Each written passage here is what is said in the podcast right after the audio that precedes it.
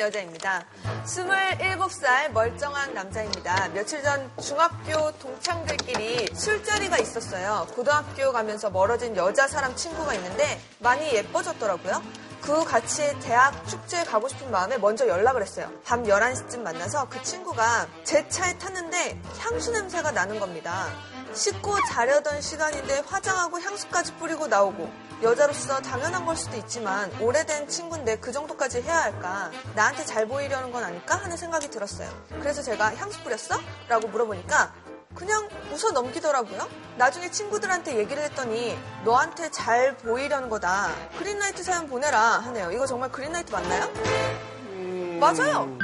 그린라이트. 맞아요 여자는 고개 맞잖아요 네. 아니라고요? 어, 여자분들 다. 에이, 자려고 있다가 불러냈는데 향수 뿌리고 나간다고 마음 없는데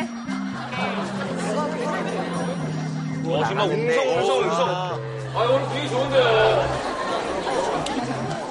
난리 났어, 난리 났어. 손만 들어볼게요. 이거 그린라이트다. 손만 들어볼게요. 그린라이트, 호감 그린라이트. 있는 거다.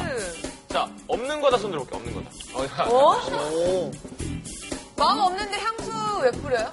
아니, 원래 몸에서 냄새가 많이 나는 분들은 상대에게 이렇게 되면 아까 손 들었던 분들이 다. 치를 감추려고. 아니면 연락 오기 전에 베란다에서 담배 피고 있다가. 음. 이거 아니야? 맞아요. 어, 확률이 굉장히 높은데.